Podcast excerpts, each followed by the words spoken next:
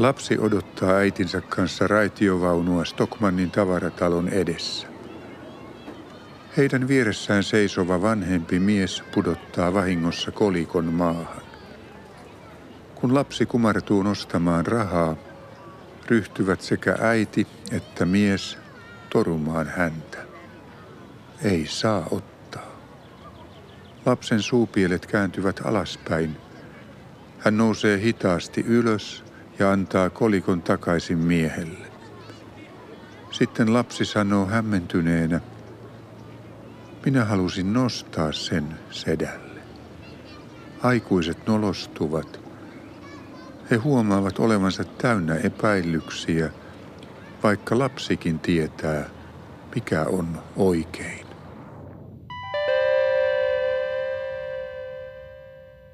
Olemme sisällä tarinassa. Se koostuu miljoonista todellisuuksista, jotka eivät aina kommunikoi keskenään. Kuitenkin kuuntelemme tarinaa herkästi. Janoamme sen oikeudenmukaisuutta. Ehkä olet kuullut tarinan enkeli Elisasta, koulukiusatusta ja itsemurhan tehneestä tytöstä. Se ei ollut totta. Mutta sitä puolustettiin kertomalla, että se olisi voinut olla. Sanottiin, että tärkeintä on herättää ajatuksia. Näin se toimii. Tarinankertojat uskovat rakentavansa oikeudenmukaisempaa maailmaa. Se on helppoa, sillä tarinoille riittää yksi näkökulma. Tuo totuus on olemassa vain hetken ajan, mutta niin vahvana, ettei sen tarvitse ottaa kantaa muihin. Sitten se vaihtuu seuraavaan. Tulee uusi kertomus, uusi tunnejälki. Usein tarina vahvistaa jotakin, minkä olemme jo tienneet, Siksi se luo turvaa. Vaimo, vaimo, sit ei kuri kaada, jok ei hylkää toista hädässänsä. Pane leipään puoli petäjätä, veihän vilu touon naapurimme. Myös oikeudenmukaisuus on yksinkertaisimmillaan tarina. Siinä on alku, käänne ja opetus – Kerro Runeberin runo Saarijärven Paavosta tuhannella ja jaa pieniin osiin, mainoksiin ja Facebook-sivuille. Sama idea tulee vastaan joka päivä. Teko ja seuraus, pohdinta ja ratkaisu. Kysymys siitä, mikä on oikein ja millainen tavoite oikeuttaa teon. Tarinan kerronta tekee meistä parempia ihmisiä, koska se auttaa meitä ymmärtämään muita – sanoo nykyajan tarinoita tutkiva kirjallisuustieteilijä Maria Mäkelä Nuori Voimalehden haastattelussa. Tarinat kertovat, miltä tuntuu olla tietty yksilö tietyssä tilanteessa. Tämän takia tarinoiden merkitys on ymmärretty myös politiikassa, yritysmaailmassa, mediassa, kaikkialla. Tämä on se piste, jossa tarinat ja oikeudenmukaisuus kietoutuvat toisiinsa. Myös oikeudenmukaisuus tähtää aina johonkin. Se kurkottaa kohti utopiaa saadakseen ihmiset toteuttamaan tuota utopiaa tässä päivässä. Tasa-arvoinen yhteiskunta, hyvinvoiva yhteiskunta, innovatiivinen yhteiskunta, välittävä yhteiskunta. Yhteiskunta, jossa kaikki saavat omistaa.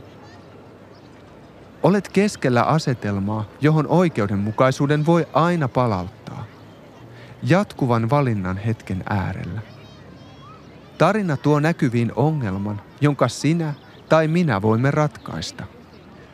Mutta mistä tiedät, mikä valinta on milloinkin oikea?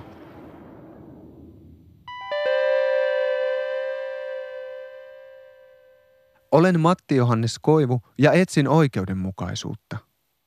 Olen jäljittänyt sitä arkistoista ja kirjastoista, katsellut ympärilleni ja kaivannut mielipidettä.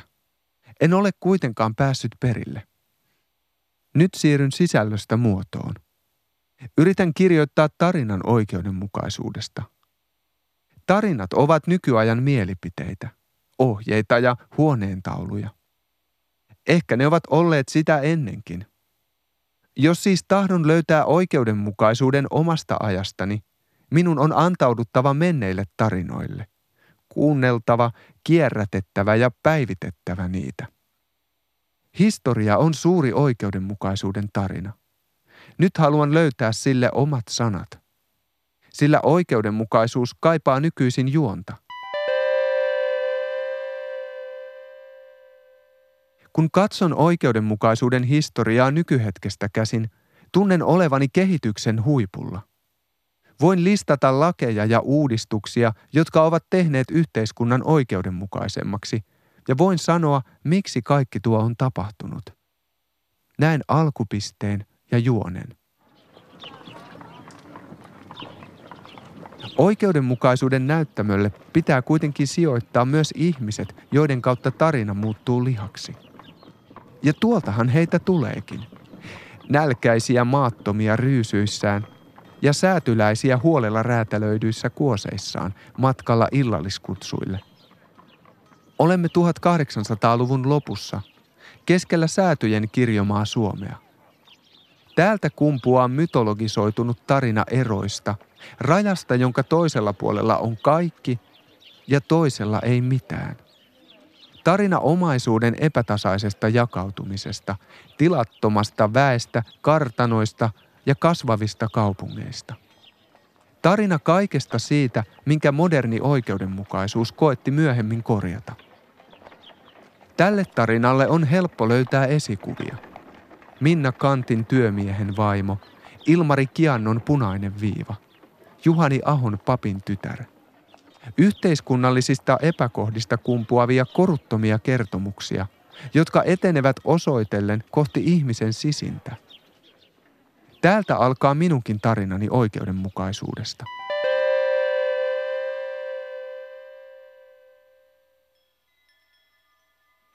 Linda Rantanen, 25-vuotias säätyläisnainen, kävelee Hämeenlinnan hallituskatua keväällä 1896.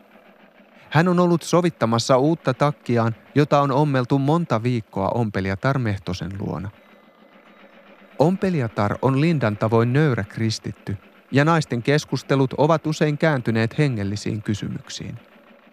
Tänään he ovat puhuneet Vuorisaarnan kultaisesta säännöstä ja miettineet, mitä se todella tarkoittaa.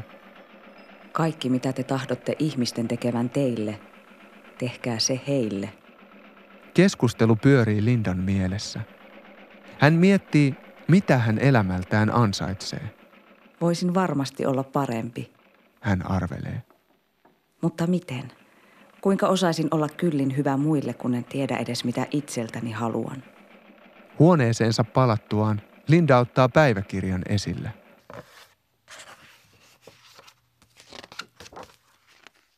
En oikein ymmärrä itseäni, Minulla on niin paljon tuumia ja ajatuksia, mutta työssä niitä toteuttamaan olen veltto ja hidas. En oikein tahdo pystyä niin mihinkään.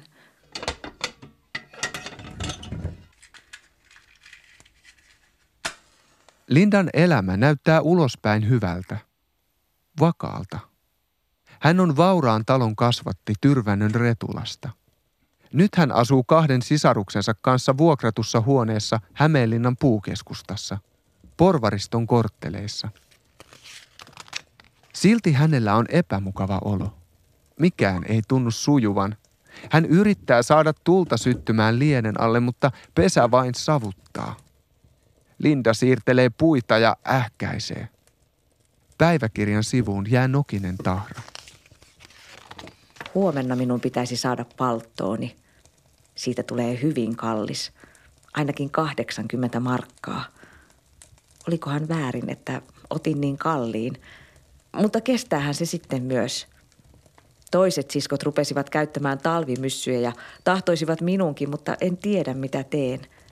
Olen niin kahden vaiheilla.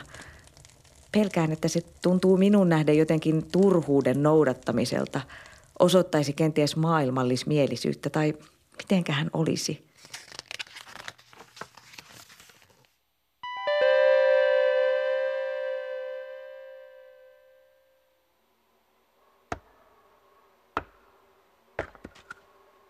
Seuraavana päivänä Linda nousee uusi takki yllään rekeen Hämeenlinnan satamassa. Lumi pöllyää, kun valjakko kuljettaa häntä Retulansaaren raituriin. Kotisaari. Tämä on oma maa. Tutut kartanot sen kiintopisteitä. Linda vetää tuulisella rantapolulla uuden takin tiukemmin ympärilleen. Hän katsoo rantametsiä. 200 000 tukkia vuodessa sahoille ja tehtaisiin. Tuhansia kiloja voita ulkomaille ja kaupunkeihin. Sillä se takki on ansaittu, isän rahoilla. Mutta miksi isällä on oikeus niihin? Linda huokaisee. Eilen syttynyt polte ei ole sammunut hänen sisällään. Hän tuntee olevansa lähellä jotakin ajatusta, mutta ei saa siitä kiinni. Linda tietää, että kaikki saarella eivät ole tyytyväisiä. Kotikylän väkikin on käynyt kuuntelemassa kiertäviä puhujia. Linda ei tahdo edes arvailla, mitä tilaisuuksissa on sanottu. Vieraita ajatuksia, vaatimuksia, uhkauksia, uudenlaista oikeudenmukaisuuden kieltä. Moni on palannut kiihtyneessä tilassa. Linda on myös kuullut, kuinka häädetyt torpparit ovat kironneet hänen isänsä. Se pelottaa. Hän tietää isänsä yhtä oikeamieliseksi kuin luojansa, mutta silti hänen on vaikea ymmärtää tätä kaikkea. Olisipa autuasta, jos maailmassa ei olisi nälkää tai kurjuutta. Isä on sanonut. Näin Herra on tahtonut. Näin sen on oltava.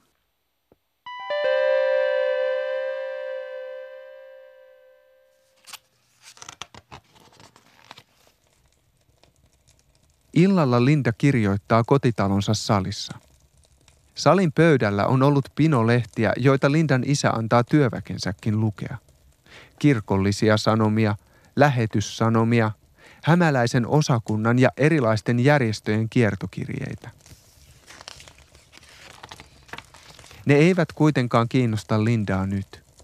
Hän on liian syvissä tunnekuohuissa. Olen lukenut kirjan Onnellisen elämän salaisuus ja kiitos Herra niistä kalliista opetuksista, joita siitä olen saanut. Paljon oli sellaista, jota en ymmärtänyt, paljon oli sellaista, jota en käsittänyt, mutta suurin osa oli niin hyvää ja tarpeellista. Nyt olen tuskaillut myssyn ostosta – siskot tahtoisivat, että kaikin mokomin ryhtyisin käyttämään myös myssyä ja se tuntuu niin vaikealta. Tulee niin tuhannet ajatukset ja luulot mieleeni. Voi, noin turhan turha asia ja kuitenkin annan sen viedä mieleni tasapainosta. Mitä siitä ihmiset sanovat? Nauravat. Eikö mulle se sovikkaan? Eikä se ole kristillistäkään, kun pyrin muka säädystäni. Voi kuinka sanomattoman raskaalta – Uuvuttavalta ja toivottomalta elämäni tuntuu. En taas huomaa mitään valoista elämässä minun kohdallani. Eihän ole mitään tarkoitusta elämälläni. Turhan päiten vain vetelehdin päivästä toiseen.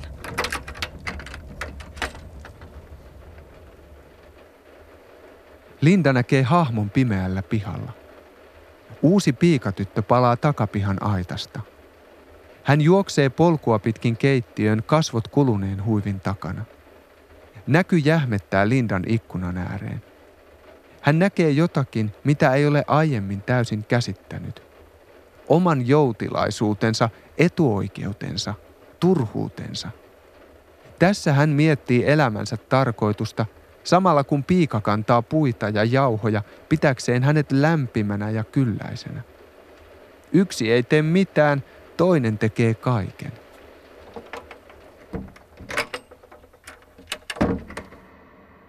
Kaikki mitä te tahdotte ihmisten tekevän teille, tehkää se heille. Kuin aave Linda nytkähtää kohti ovea. Hän avaa sen ja näkee porstuan valossa Piian kasvot. Nuoremmat, mutta kuluneemmat kuin hänen omansa. Piika säikähtää, mutta Linda rauhoittelee häntä. Piika kulta, nyt on sinun vuorosi levätä. Tästä eteenpäin minä käyn aitassa. Sanot vain mitä tarvitset.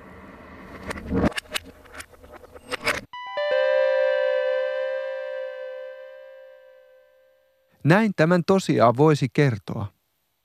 Tuo olisi kaunis ja selväpiirteinen tarina siitä, kuinka suomalainen oikeudenmukaisuus syntyi. Lempeä havahtuminen yhteiskunnan epätasa-arvoisuuteen. Mutta eihän se noin mennyt. Yhteiskunta muuttui hitaasti ja parkuen pikemmin kuin hetkessä ja hyvitellen. Emme me usko tarinaan jostakin pehmeästä, kun tiedämme, että tuon ajan järjestys johti lopulta sotaan. Niin tuttu kuin moraalisesti latautuneen realismin ääni edelleen on, se ei kanna kyllin kauas. Oikeudenmukaisuus on jotakin monimutkaisempaa.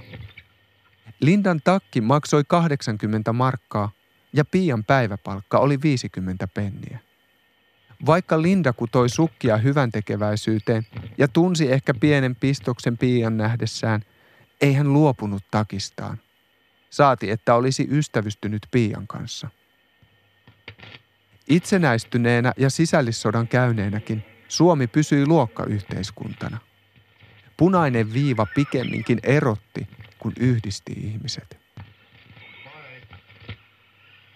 Keskustelu oikeudenmukaisuudesta kuitenkin nousi vuosisadan vaihteessa pinnalle. Se paikallistui ennen kaikkea omistamiseen. Kenellä on oikeus maahan? Konkreettisimpana ratkaisuna Svinhuvudin senaatti hyväksyi vuonna 18 torpparilain, jolla se takasi maattomille mahdollisuuden lunastaa vuokra-alueensa. Muutamaa vuotta myöhemmin isäntä, maanmittari ja entinen torppari seisovat pellon reunassa ja miettivät, kuinka 15 hehtaaria otettaisiin talon maista. Eikö tuo jäisi talolle? Isäntä yritti vielä, vaikka tiesi, että joutuisi luopumaan. Torppari vieressä koetti näyttää itse varmalta.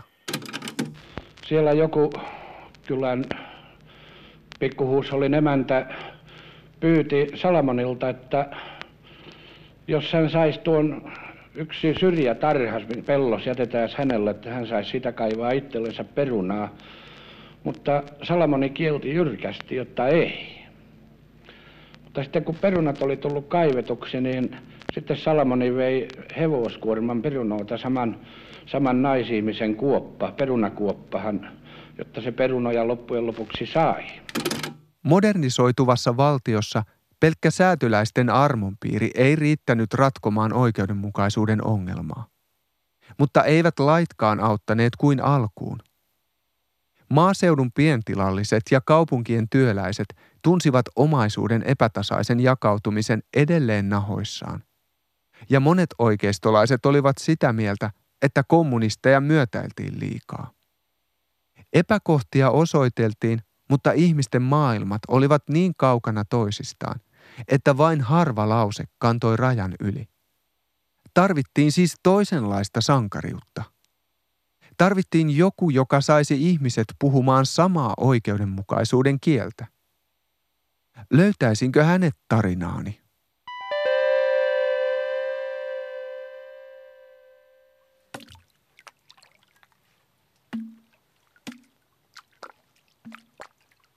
Olemme saapuneet 50-luvun Tukkijoelle, joka virtaa toisen maailmansodan raunioiden läpi.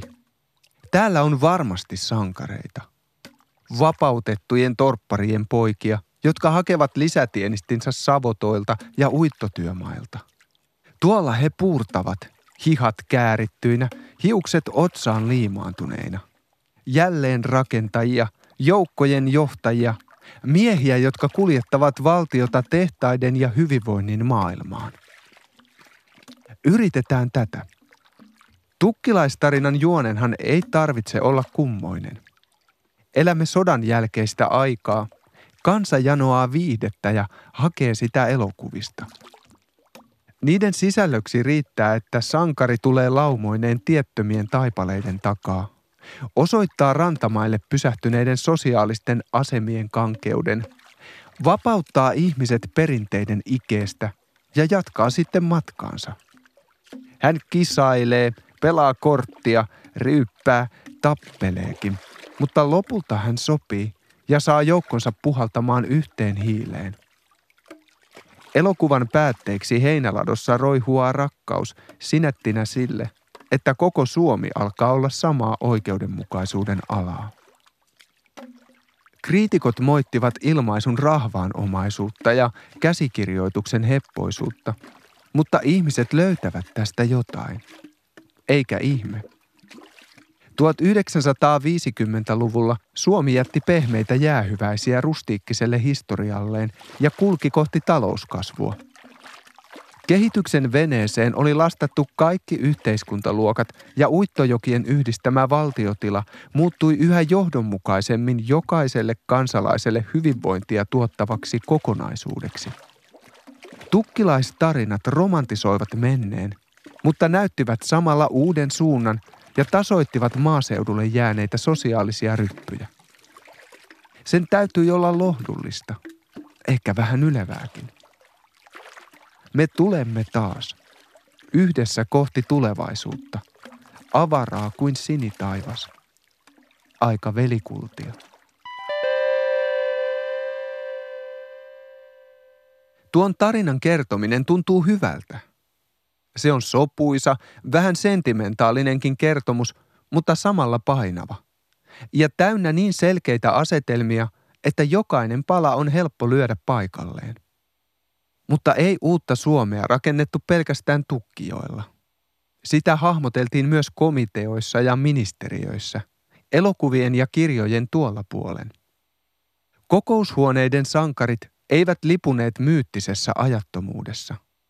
He katsoivat todellisuuden polkua niin pitkälle kuin näkivät ja järkeilivät näkemänsä pohjalta uusiin oloihin parhaiten vastaavaa yhteiskuntaa. Yksi heistä oli tutkija ja Alkon johtokunnan jäsen Pekka Kuusi.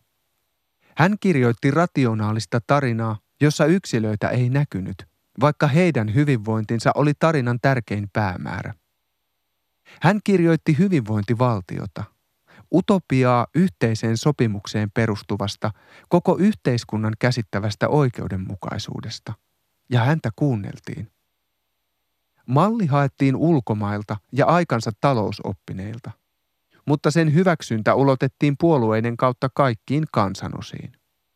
Niin maanviljelijät, työntekijät kuin työnantajatkin allekirjoittivat ajatuksen yhteisen sopimuspöydän ääressä. Enää köyhyydestä ja eriarvoisuudesta ei syytetty ihmistä itseään. Nyt katsottiin rakenteita – Viimeistään tässä vaiheessa tukkilaiset olivat tehneet tehtävänsä. Puut oli viety tehtaaseen. Jossain kaukana tehtailija tumppasi sikarinsa, mutta sitä ei valkokankalla näytetty. Kameran äärellä sankari lipui kohti seuraavaa savottaa, seuraavaa uittoa, seuraavia neitoja. Hän oli kuitenkin jo pelkkää satua, sodan kokeneen sukupolven uni – Hänellä ei ollut sijaa siinä maailmassa, johon hän oli Suomen johdattanut.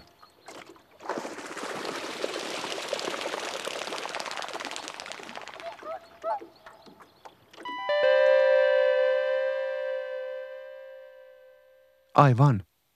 Tultaessa 60-luvulle sankarit hävisivät oikeudenmukaisuuden tarinasta – he istuutuivat virastohuoneisiinsa ja hyväksyivät sen, että oikeudenmukaisuudessa oli kyse pikemminkin keskustelusta ja suunnittelusta kuin yksittäisistä sankariteoista. Yhteinen tarina kasvoi muiden yli.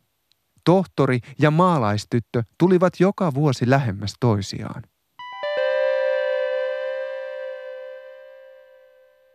Olen Matti Johannes Koivu ja yritän kirjoittaa oikeudenmukaisuuden tarinaa. Olen löytänyt jo paljon olennaista sisältöä, tappelua ja sopimista, kyyneleitä säätyläisten poskilla, sahan purua justeeria pitelevillä käsillä. Mutta nyt muoto pakenee minulta. Se, mikä oli 1900-luvun alkupuolen Suomessa oikea tapa esittää oikeudenmukaisuus, ei toiminut enää 1960-luvulla. Jos oikeudenmukaisuus oli vielä hetki sitten ollut ylhäältä alaspäin opetettua moraalista hyveellisyyttä sekä sekoitus isänmaan rakkautta, luterilaisia arvoja ja nöyrää tyytymistä omaan osaan, oli se nyt keskustelua, suunnittelua ja suurten linjojen hallintaa. Ja puhetta tuntui tosiaan riittävän. Radio, lehdet ja televisio täyttyivät ajankohtaisista puheenvuoroista, joita kuunneltiin tarkkaan, vakavina, hartaina, uskoen asioihin. Vaikka äänessä olivat pääasiassa pääkaupunkiin asettuneet poliittiset ja kulttuuriset piirit, jokainen kannanotto pyrki yleistyskelpoisuuteen ja koko yhteiskuntaa läpäisevään ymmärrykseen. Parempaa maailmaa, kun nuo ihmiset kokivat rakentavansa. Tulevaisuutta. Täydellistä järjestelmää, joka voisi toistaa itseään iättömiin. Niin se taisi olla, mutta onko siitä enää tarinaksi?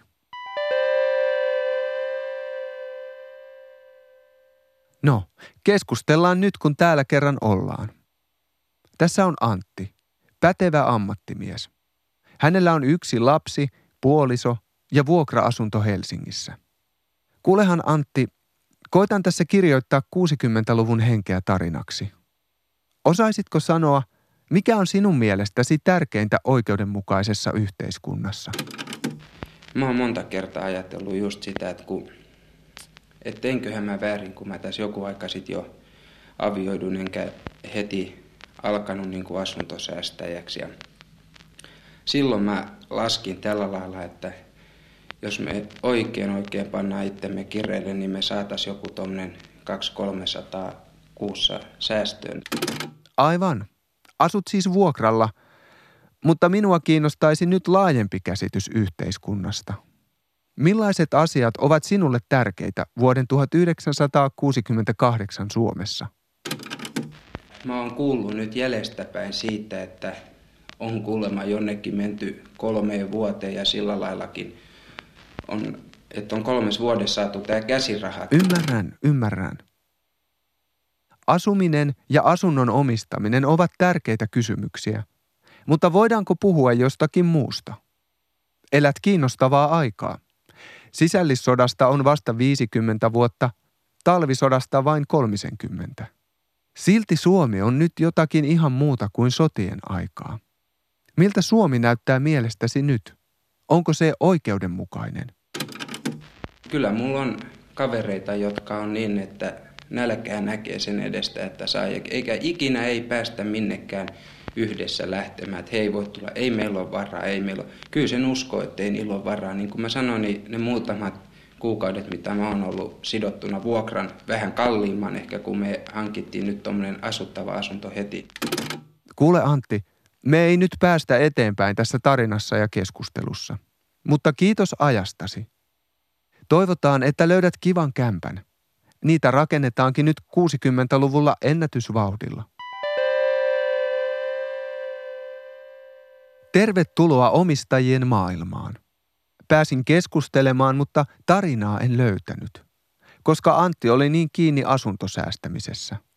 Ja niin olivat monet muutkin. 60-luvulla Suomessa alettiin omistaa maan sijasta asuntoja, ja tästä omaisuudesta pääsivät yhä useammat osallisiksi. Se oli yksi uusista oikeudenmukaisuuden mittareista. On kuitenkin vaikeaa kirjoittaa oikeudenmukaisuuden tarinaa, kun kaikki miettivät asuntojaan, autojaan ja jääkaappejaan. Ehkä se oli vaikeaa jo 60-luvulla. Ilmankos tuolloin syntyi uudenlainen kertomus. Siinä nuoret lähtivät yhteiskuntaan luokkaretkelle, jättivät sähköttömät kotitalot taakseen, kouluttautuivat, ajautuivat sisäsiistille työuralle – Kuitenkin heitä kalvoi outo levottomuus. On itsestään selvää, ettei pakkomaksuinen ylioppilaslehti saa muuttua vain jonkun ryhmän omaksi kattilaksi, jossa kalistetaan samaa lusikkaa päivästä päivään. Ylioppilaslehden tulee palvella tilaajansa mahdollisimman monipuolisesti, niin että tilaaja saa edes vähän vastiketta rahoilleen. Tässä olemme nähneet, meitä on arviolta 3-400 tyytymätöntä ja poltamme lehtemme näin. Hyvät kuulijat, vietämme vuoden 1969 itsenäisyyspäivää Turun kauppatorilla, jonne savokarjalaisen osakunnan opiskelijat ovat kokoontuneet polttamaan Turun ylioppilaslehteä. He moittivat lehteä vasemmiston äänitorveksi ja vaativat lehteä käsittelemään mieluummin opiskelijan arkea. Tässä on jotain karmivaa. Edellisen kerran julkinen sana on palannut Suomessa 30-luvulla. Anteeksi siinä, yritättekö sanoa, että se mitä minä olen luullut uudeksi maailmaksi onkin itse asiassa paluuta vanhaan? No mitä se tähän riippuu? Se 30-luku oli 30-luku, nyt on 60-luku. Entä miten täällä torin toisella laidalla? Ajatteletko sinä samoin? En tietenkään, ja mitä tulee siihen lehden polttamiseen, niin vastustan jyrkästi sitä, koska se merkitsee mielipiteen vapauden rajoittamista ja on suorastaan sanottuna fasismia. Kuulkaahan nyt. Olen kirjoittamassa tarinaa suomalaisesta oikeudenmukaisuudesta ja koetan ymmärtää vuosikymmentänne. Kun vertaan aikaanne siihen, mitä Suomi oli joskus aiemmin, tunnen yhteiskunnallisten erojen olevan pienempiä kuin koskaan. Silti te puhutte fasisteista ja kommunisteista. Poltatte lehtiä ja huudatte toistenne päälle. Koetteko, että oikeudenmukaisuus todella tarvitsee tällaista kaiken politisointia? Kaikissa Suomen ylioppilaslehdissä kaikki kirjoittajat ja uudet ideat varsinkin, uudet asiat ja yhteiskunnallinen analyysi lähtee nimenomaan tulee nimenomaan vasemmistolaisten taholta. Oikeusto on jotenkin jäänyt tästä ajasta jälkeen. Ja tietenkin siltä osalta, mitä minä teen lehteen, se on vasemmistolainen, koska olen sosiaalidemokraatti. Näin siis Turun ylioppilaslehden päätoimittaja vuonna 1969. Ei, ei tämä nyt svengaa. 60-luku on kyllä täynnä keskustelua oikeudenmukaisuudesta, mutta se ei etene mihinkään. Vaikka koko vuosikymmen vannoo demokratian nimiin, kilpailevat ideologiastaan päihtyneet osapuolet siitä, kenelle oikeudenmukaisuuden hegemonia kuuluu. Tämä ristiriita saa tarinan polkemaan paikoillaan. Taidan siis kelata seuraavalle vuosikymmenelle, 70-luvulle. Ehkä juoni on siellä jäsentyneempi.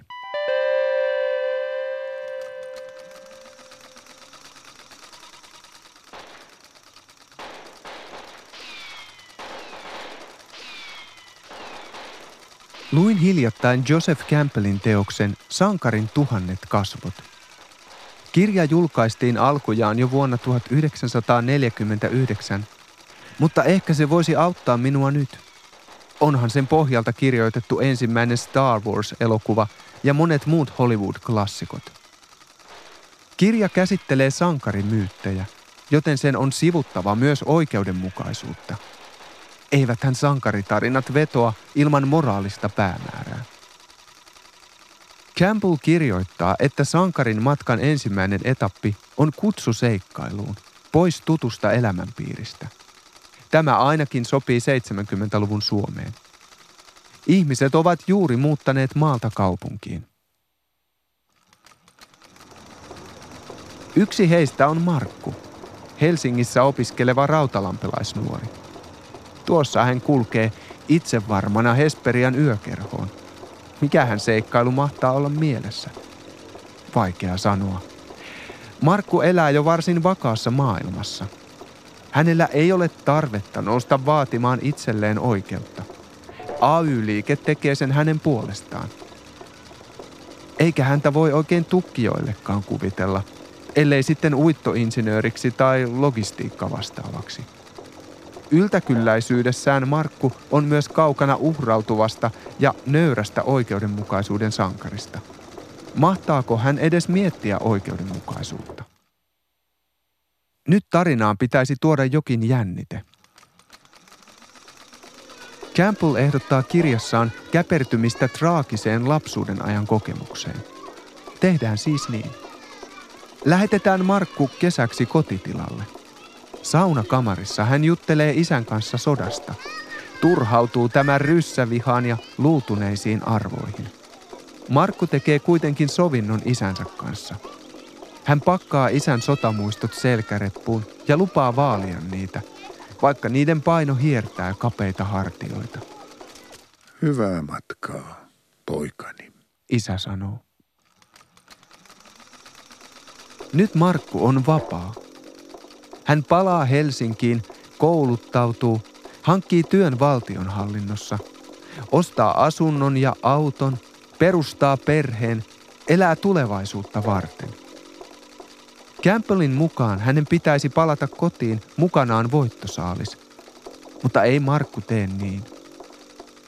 Kun vanhemmat muuttavat kotitilalta vanhainkotiin, Markku ottaa korkeintaan uuden asennon nahkasohvallaan ja nauttii siitä viihteestä, jota kirjoitetaan Campbellin opein hänen kulutettavakseen. Näissä merkeissä 70-luku vaihtuu 80-luvuksi. Seuraa yhä suuremmilla budjeteilla valmistettuja jatkoosia. Markku ottaa riskejä ja lainaa, sijoittaa osakkeisiin, ostaa isomman mökin ja paremman auton. Omistaminen katoaa osin näkyvistä ja elämästä tulee perhekunnittaista onnenongintaa. Tämä huuma on kaikkien yhteinen, kunnes valtiovarainministeriön mietintö vuodelta 1989 maalaa taivaan mustaksi. Juuri kun tarina on parhaimmillaan.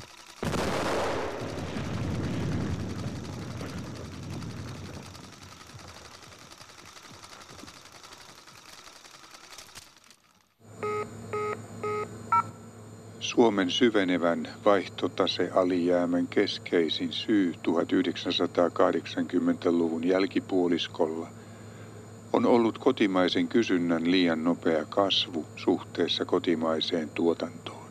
Kotimainen säästäminen ei ole riittänyt investointien rahoittamiseen. Tärkein taustalla oleva tekijä on kulutuksen nopea kasvu. Samanaikaisesti kotitalouksien säästäminen on supistunut jyrkästi.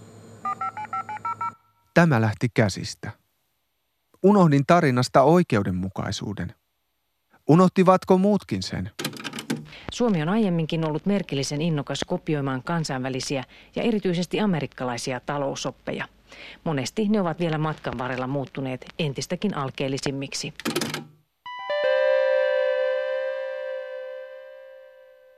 Uusi tarina alkaa 90-luvun finanssikriisin juurilta. Tai ehkä vasta tämä on se Campbellin kirjassaan vaatima käänne. Hänen mukaansa jokaisessa sankarimyytissä saavutetaan nimittäin piste, jossa hero meets the innermost cave. Tuossa pisteessä sankari tapaa vaikkapa viisaan kerjäläisen, saa kuolemattoman neuvon, henkistyy ja ryhtyy toimimaan oikeamielisesti – Tästähän lamassa tavallaan oli kyse, kasvoihin iskevästä todellisuudesta. Kirjoitetaan siis eteenpäin. Markku on lomalla Fuerteventurassa, kun hän kuulee kansallisantisalkkunsa arvon romahtaneen. Pankin entinen johto on markkinoinut arvopapereita harhaanjohtavasti ja valehdellut suuromistajien merkintävaltuuksista. Markku tuntee itsensä huijatuksi – ja on ymmällään. Hänen omaisuutensa on muuttunut laihaksi nipuksi uuden meritapankin osakkeita. Laman keskellä nämä tuntuvat jätepaperilta. Illalla hän löytää sattumalta hotellin aulapöydältä kirjan. It's never too late to get rich, lupaa kansi. Markku avaa sattumanvaraisen sivun. Investoi teknologiaan. Kirja kehottaa. Vähennä verotaakkaasi. Ota hallittuja riskejä. Markku istuutuu alas. Tässä on järkeä, hän miettii. Nyt tarvitaan tosiaan uutta ajattelua ja sisäistä sankaria. Tauno, Tauno, veksellanki, veksellanki, sietäisi juosta pankista pankkiin. Seuraavana päivänä Markku lentää Suomeen mukanaan maailmalta poimittu aarre. Kilpailukyvyn ajatus. Pois sieltä karaokebaareista ja megavisan ääreltä, Markku huutaa koneesta laskeutuessaan. Nokiat käteen ja kannustimien perään. Monet lähtevät seuraamaan Markkua. Hekin näkevät keskiluokan kriisin. He ymmärtävät, että hyvinvointivaltion asettamat ahtaat toimintamallit eivät aja enää asiaansa. Ihmiset haluavat lisää valinnanvapautta, yksilöllisyyttä. He haluavat pois holhouksesta. Se on oikeudenmukaisuuden uusi regiimi. Ihmisellä täytyy olla oikeus tavoitella itselleen parasta mahdollista elämää. Kurotella kohti palkintoja. Kurssit nousevat, jonka seurauksena suomalaiset kurssit nousevat ja silloin optioiden arvo nousee. Tässä on kovin vähän enää tekemistä omalla työsuorituksella sen asian kanssa. Ja näin yhtenäinen kertomus hajoaa. Suomessa omaksutaan uudenlainen talouspolitiikka. Tuloerot kasvavat vaivihkaa. Hyvinvointi alkaa jälleen kasautua ja periytyä. Kokemusmaailmojen hajautuessa eriytyvät myös käsitykset oikeudenmukaisuudesta. Yksilön vapautta korostavassa ajassa ihmiset ovat huolissaan siitä, kuinka oikeudenmukaisuus toteutuu juuri heidän kohdallaan. Tämä on varmasti ikuinen perusasetelma, mutta samalla se kumuloituu koko ajan. Lähestyttäessä tätä päivää äänet voimistuvat – Yhdet kaipaavat populistipuolueita palauttamaan järjestyksen ja laittamaan rötösherrat kuriin. Toiset vaativat hyväksyntää edustamalleen vähemmistölle. Kolmannet muistuttavat omasta vastuusta. Neljännet puhuvat ekologisten valintojen puolesta. Viidennet perään kuuluttavat globaalia oikeudenmukaisuutta. Kuudennet tahtovat kulkea kadulla ilman, että heidän peräänsä tuijotetaan. Olemme nykyajassa. Ongelmana on se, ettei oikeudenmukaisuus ole enää millään tavalla yhteismitallista. Tarinaa määrittää samanlaisten todellisuuksien ja aikatasojen päällekkäisyys, sillä ei ole juonikulkua. Olemme siirtyneet episodielokuvaan. Yhden epäkohdan korjaaminen pikemminkin siirtää oikeudenmukaisuuden alan rajoja kuin tekee maailmasta kokonaisuudessaan paremman. Tällaisella oikeudenmukaisuudella ei ole enää yhtä sankaria. Maalta kaupunkiin muuttavaa piikatyttöä tai vapaana laskevaa tukkilaista. Pikemminkin oikeudenmukaisuus on yhtä kuin ne blogit ja uutiset, joita luemme. Se on sarja päivityksiä, joista tykkäämme Facebookissa. Se on joukko ihmisiä, joita päätämme kuunnella, ja se on joukko ihmisiä, jotka suljemme ulkopuolelle. Minun pitäisi kirjoittaa, mutta ahdistus pysäyttää kynän. Oikeudenmukaisuuden sisältö on muuttunut pienemmäksi ja henkilökohtaisemmaksi, vaikka kysymykset ovat käsittämättömän suuria. Mitä osaan vastata, kun feissari kysyy Narinkatorilla? Hei, anteeksi, ootko miettinyt kehitysmaiden naisten asemaa? Tähänkö tarina päättyy? Voimattomaan huokaukseen liian vaikean kysymyksen äärellä? Ei. Haluan kirjoittaa tämän loppuun, sillä oikeudenmukaisuuden täytyy olla myös yksinkertaista. Niin yksinkertaista, että minäkin voin olla oikeudenmukaisuuden tarinan sankari.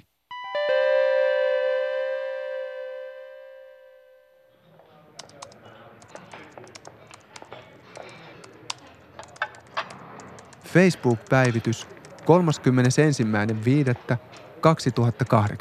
31.5.2018. Matti Johannes Koivu tuntee tunnetta inspiroitunut. Odotin tänään Stokkan kulmalla raitiovaunua. Siinä seisoi myös äiti lapsensa kanssa. Lapsi osoitti romaanikerjäläistä ja kysyi, miksi tuo täti istuu maassa. Äiti selitti, että täti tulee köyhästä maasta ja toivoo, että ihmiset antaisivat sille rahaa mutta että on parempi antaa rahaa sellaisille järjestöille, jotka auttavat tätiä. Heidän vieressään oli vanhempi mies, jolta putosi maahan kahden euron kolikko. Lapsi kumartui heti ottamaan rahaa. Ei saa ottaa, huusi äiti heti. Lapsi meinasi purskahtaa itkuun. Minä halusin nostaa sen sedälle. Mies kiitti ja sanoi, että onpa siinä reipas ja rehellinen pikkuinen. Sitten se antoi rahan lapselle. Osta vaikka jäätelö. Mutta lapsipa juoksikin kerjäläisen luo. Ennen kuin kukaan ehti sanoa mitään, lapsi pudotti kolikon kerjäläisen pahvikuppiin ja sanoi kovalla äänellä. Nyt sä et oo enää köyhä. Ystäväni, näistä pienistä teoista kaikki lähtee. Kaikilla meillä on varaa tähän mutta kenelläkään meistä ei ole varaa epäoikeudenmukaiseen maailmaan. Julkaise.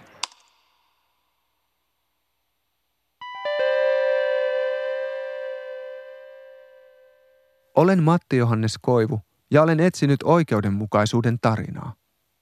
Lähdin liikkeelle Minna Kantista ja päädyin Facebookiin. En keksinyt tarinalleni enää muuta sankariutta kuin omani. Tätä tämä nykyisin on. Tarinoilla surffaamista ja omaa identiteettipeliä. Juoni koukuiksi taivuteltavia valintoja. Tähän valinnan hetkeen oikeudenmukaisuuskin palautuu. On aina palautunut. Joskus valinta on tehty uskonnollisin perustein, joskus kansakuntaan vedoten. Joskus sitä on ohjannut perinne, joskus kuuluminen yhteiskuntaluokkaan tai puolueeseen. Nykyisin yhä useammat päättävät itsenäisesti, sitoutumatta mihinkään pysyvään. Tätä vapautta kohti on kuljettu yli sata vuotta, ja nyt tuskaillaan sitä, että oikeudenmukaisuutta koskevat valinnat ovat liian vaikeita. Erheiden puolesta, perheiden elinehtojen puolesta. Kun suomalainen miettii nykyisin suhdettaan maahanmuuttoon, ympäristön tilaan tai oikeaan tulonjakoon, hän saattaa tehdä niin kuin minä. Hän katsoo olkansa yli ja etsii tukea päätökselleen. Mitä hän näkee? vanhan järjestyksen, johdonmukaisuuden, johon hän haluaa palata kaauksen keskeltä? Vai historian täynnä väärinkäytettyjä valta-asemia, joista pitää viimeinkin päästä eroon? Oikeudenmukaisuuden historia kertoo hänelle varmasti jotakin. Mutta kenen historiaa se on ja kuka sitä kertoo? Minulle se kertoi tämän tarinan.